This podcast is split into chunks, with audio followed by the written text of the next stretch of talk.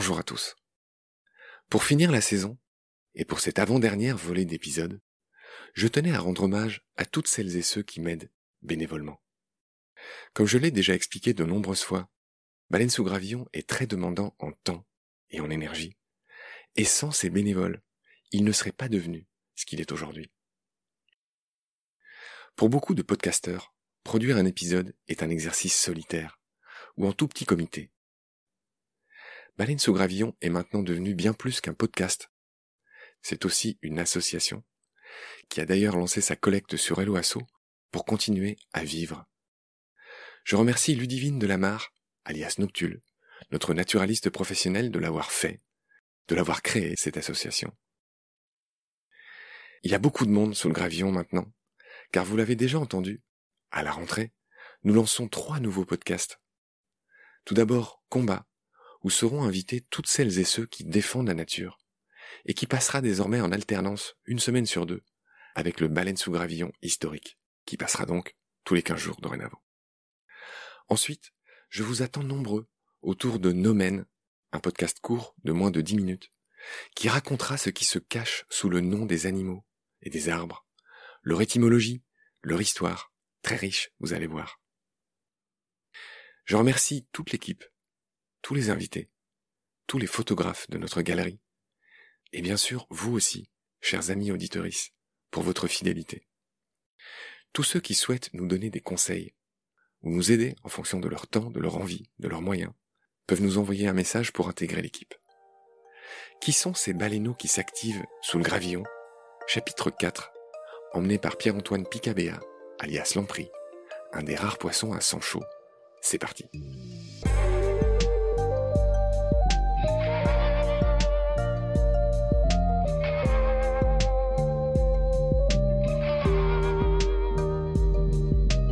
M'appelle Pierre-Antoine Picabea et j'ai rejoint l'équipe de Baleine sous euh, il y a peu de temps. J'ai découvert ce podcast euh, par hasard, en fait, sur une plateforme euh, d'écoute en ligne. Je cherchais un, podcast sur la nature en général, sur l'environnement. Et je suis tombé sur BSG et ça m'a beaucoup plu. J'ai toujours été très attiré par l'environnement, très curieux de ce que la nature avait à nous offrir. Depuis tout jeune, en fait, euh, j'ai été euh, surtout passionné par les animaux. J'étais abonné à différents magazines. J'avais pas mal de livres et de documentation euh, dessus. Je me suis même adonné à de l'élevage d'oiseaux ou même d'insectes quand j'étais petit. Sur mon parcours, après, je me suis pas directement dirigé vers des études d'environnement. J'avais commencé par du droit et, j'avais travaillé dans d'autres euh, domaines. Mais euh, je suis revenu euh, quand même à mes premiers amours, si on peut dire ça comme ça. J'ai repris des études d'environnement en fait, et je suis allé jusqu'au master, un master en écologie et, développement durable. Et je suis actuellement dans un bureau d'études en environnement en tant que chargé d'études. Pour en revenir à sous Gravillon, alors, ce qui m'a plu dans le podcast, c'est que, bien sûr, euh, il traitait de, pas mal de sujets sur les animaux. Et ce format euh, d'interview où on prend le temps de découvrir euh, les comportements ou les diverses thématiques de chaque animal, ça m'a pas mal séduit. Ça m'a ramené un peu des années en arrière quand je, je faisais des recherches justement sur des animaux divers et variés. Alors pour en venir au biais par lequel j'ai pu intégrer euh, l'équipe de BSG. En fait, euh, je suivais euh, Marc sur un réseau professionnel, donc LinkedIn pour pas le citer.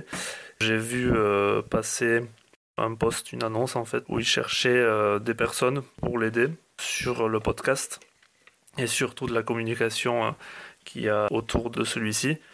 L'idée d'écrire des articles sur les animaux, en fait, pour ce podcast-là, m'a m'a pas mal euh, attiré. Donc euh, j'ai contacté Marc et euh, ça s'est assez vite goupillé. Et du coup, je me suis retrouvé à être rédacteur de Baleine sous Gravillon avec des sujets qui collent à la thématique du podcast de la semaine. Pour finir, je vais parler de l'animal totem. En fait, quand on intègre l'équipe de Baleine sous Gravillon, il faut savoir qu'il y a un animal qui nous est attribué, donc totem. suivant nos préférences. Alors moi, j'ai pas vraiment de, préférence dans le règne animal. je suis autant subjugué par, par la fourmi que l'orque. J'avais vu passer un animal assez particulier. En fait, j'avais fait un article dessus qui est le lampris royal, aussi appelé saumon des dieux. C'est le seul poisson à sang chaud, en fait, endotherme. C'est un animal qui fait euh, partie de la famille des poissons lunes. Le sang chaud lui permet euh, d'avoir un avantage euh, non négligeable, notamment sur la chasse. Parce qu'on sait que des grands prédateurs marins comme le requin ou le thon arrivent à réchauffer des parties du corps durant la chasse sur de courtes périodes, mais lui c'est tout le temps. Voilà, j'arrive au bout de cette petite présentation. Alors ce que je peux dire, c'est que Marc a fait un travail de vulgarisation scientifique assez intéressant. Donc euh, le podcast est vraiment accessible à, tout public, donc euh, n'hésitez pas à en parler autour de vous.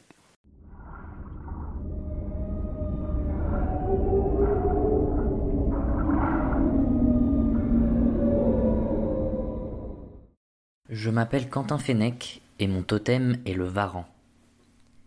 J'ai baigné dans les sciences depuis le lycée. J'ai toujours choisi des enseignements liés à la biologie, que ce soit de près ou de loin. J'ai beaucoup voyagé à côté pour découvrir le monde et la nature que l'on voit que dans les livres et dans les documentaires. J'ai obtenu un master en écologie marine et en ce moment je me spécialise en journalisme scientifique à l'école supérieure de journalisme de Lille. La transmission des sciences au public est pour moi d'une importance capitale. J'ai rejoint BSG dans le cadre d'un stage de ma formation en décembre 2020. La nature est un émerveillement quotidien pour moi. La beauté et le respect qu'elle inspire est source de plénitude et de dopamine au jour le jour. Mais c'est sa capacité d'adaptation et d'évolution qui m'a toujours fasciné. Je suis nettoyeur de sons, celui qui transforme les longues phrases hésitantes en phrases courtes et punchy, mon épisode préféré, euh, je suis probablement un peu biaisé, puisque j'ai nettoyé ce son, mais j'ai beaucoup aimé les épisodes sur les loups. C'est un animal si connu de tous, et pourtant nous sommes bourrés d'a priori à son sujet. Les explications de Jean-Michel Bertrand sont éclairantes et agréables à écouter. On sent qu'il a passé sa vie à les côtoyer et les observer. En plus, ce qui rend les épisodes vraiment accrocheurs, c'est cette double dimension naturaliste et sociétale on prend vraiment le loup dans toute sa globalité et on a vraiment le sentiment qu'on a fait le tour de la bête. Pour mon totem, j'avais rencontré Marc entre deux couvre-feux. Il m'avait demandé mes animaux préférés. Je lui ai dit euh, le grand requin blanc en premier, puis le puma, et enfin le varan de Komodo. Il n'a pas été super séduit par le requin, et a trouvé le varan amusant, et voilà, en l'espace d'un claquement de doigts, je suis devenu varan. Ces animaux, les varans, on les retrouve en Asie, Afrique et Australie. On en compte plus de 80 espèces à travers le monde. Dans cette famille, le varan de Komodo, parfois appelé dragon, est le plus grand, puisqu'il peut atteindre les 3 mètres de long.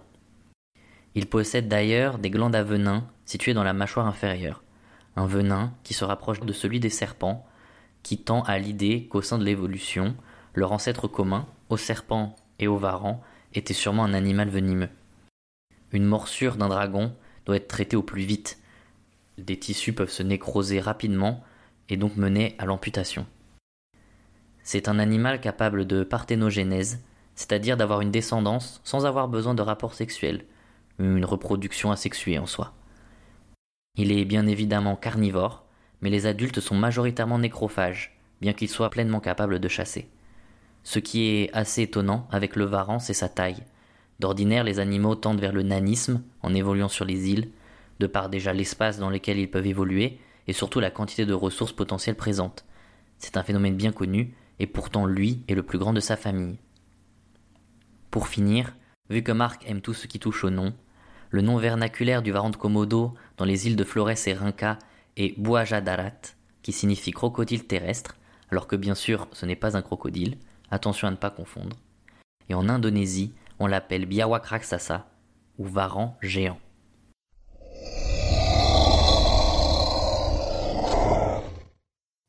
Je suis Camille Gaillard-Groléas et mon totem c'est le Rémora.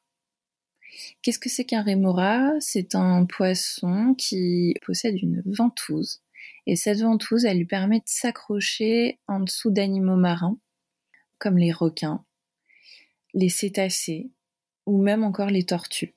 Et le fait de se fixer comme ça avec sa ventouse, euh, lui qui est pas très bon nageur et qui a pas beaucoup de moyens de défense, ça lui permet de se nourrir en toute quiétude et sécurité.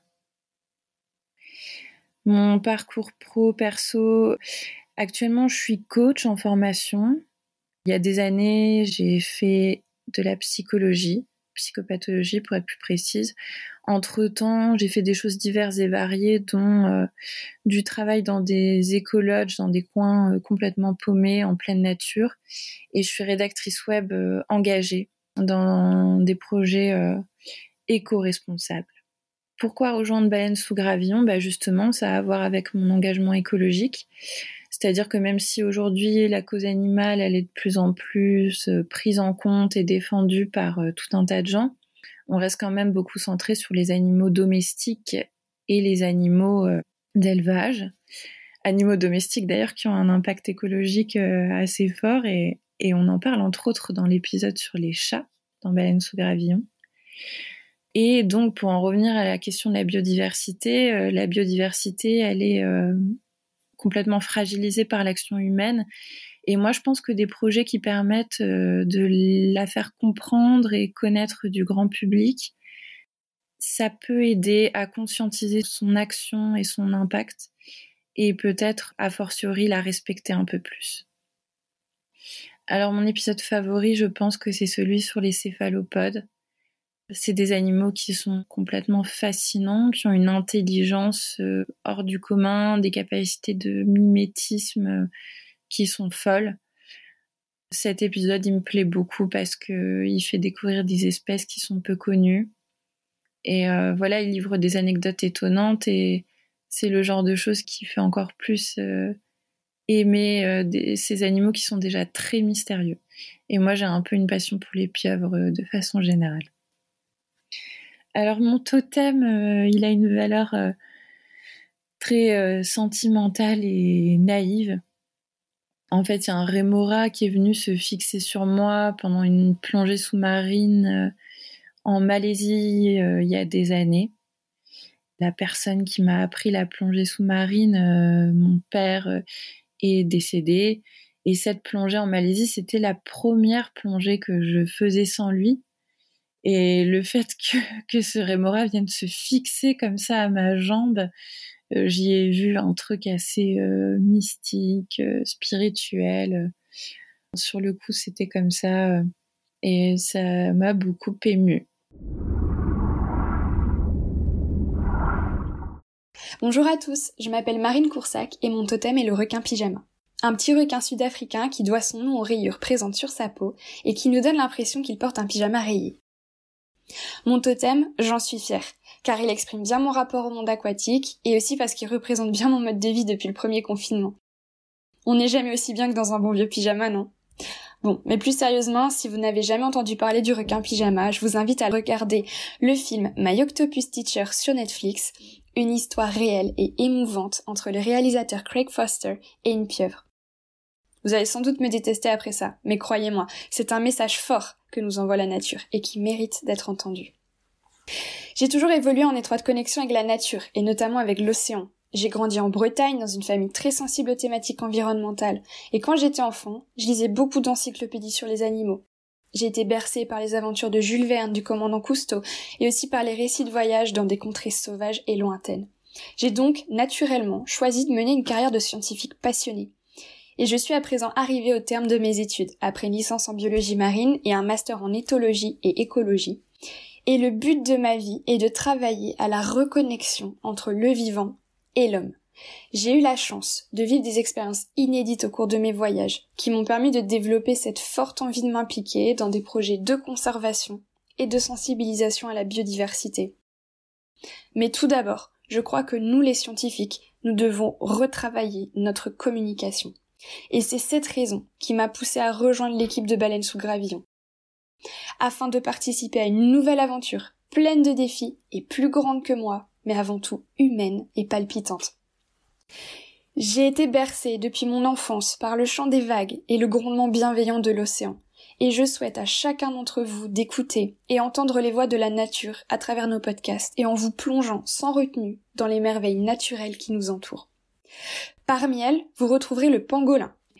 Il fait l'objet du troisième et quatrième tout premier épisode de Baleine sous gravillon, et pour moi il représente parfaitement le message que nous souhaitons faire passer. La nature et les êtres vivants qui peuplent ce monde sont complexes, insolites parfois, mais uniques. Et comme Jane Goodall, la primatologue, le dit si bien, Every living being matters. C'est-à-dire chaque être vivant compte à son importance. Nos capacités cognitives qui nous différencient et dont nous sommes si fiers, nous les hommes, nous offrent l'opportunité d'apprécier à leur juste valeur chaque être vivant et de leur venir en aide aussi. Le pangolin est le mammifère le plus braconné du monde. Et pourtant, cet animal aux allures de Pokémon est vieux de millions d'années. À travers Baleine sous Gravillon, nous souhaitons vous faire découvrir, vous surprendre et vous apprendre. Et peut-être alors que nous arriverons à tous vivre en harmonie, main dans la main. Ou plutôt, main dans la patte, l'aile ou la nageoire.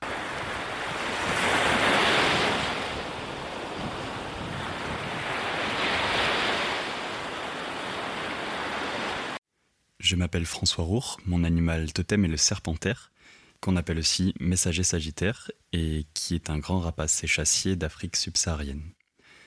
J'ai 24 ans, j'habite dans le Gard, dans le sud de la France, et je suis ingénieur du son en audiovisuel depuis deux ans maintenant. En dehors de ça, j'ai grandi à la campagne au milieu de la nature, ce qui m'a amené notamment à faire du scoutisme depuis que j'ai 7 ans. J'ai rejoint Baleine sous Gravillon un peu par hasard en mars 2021, alors que j'ai cherché un stage pour faire du montage son.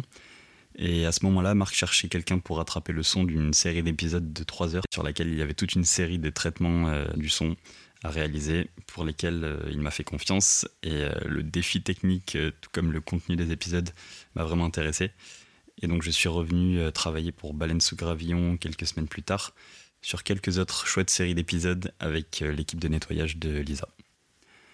Mon épisode préféré, ou plutôt ma série d'épisodes préférés, est la série d'épisodes qui s'appelle Les animaux parlent avec Nicolas Métévon qui est bioacousticien et qui traite donc de la bioacoustique, qui est assez peu connue, et qui est donc l'étude d'un environnement ou d'une population d'animaux selon les sons qu'on peut enregistrer. C'est un sujet qui personnellement, euh, par mon parcours, m'intéresse énormément, et ces épisodes le traitent très bien, euh, même pour quelqu'un qui n'y connaît rien. Les anecdotes que je pourrais donner à propos de mon animal totem, qui est le serpentaire, qui pour le coup est le même totem que je porte chez les scouts, puisqu'on porte des totems chez les scouts. On m'appelle Citeri, qui est le nom du messager sagittaire en finnois, la langue de Finlande. Et donc ces anecdotes seraient donc déjà qu'il est très très grand. Il peut faire 1m50 de haut et 2m20 d'envergure. Il est un des seuls rapaces à échasse, ce qui l'oblige notamment à courir pendant plusieurs mètres pour prendre son envol.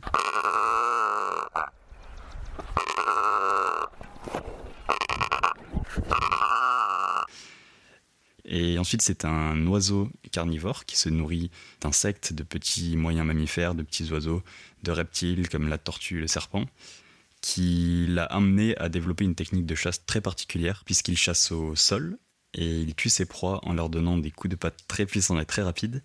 Et il y a une étude dont j'aimerais parler qui a été menée par des chercheurs de l'Université de Londres qui a mesuré que le messager sagittaire pouvait donner des coups d'une puissance de 195 newtons en 15 millisecondes. Pour vous donner un ordre d'idée de la rapidité, un battement de cils dure 150 millisecondes. Et donc ces chercheurs ont déterminé que si un homme voulait réaliser une attaque similaire sur un serpent, la puissance du coup fracturait sa jambe.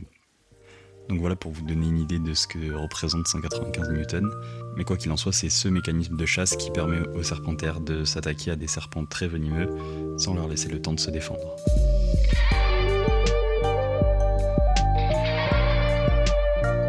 C'est la fin de cet épisode.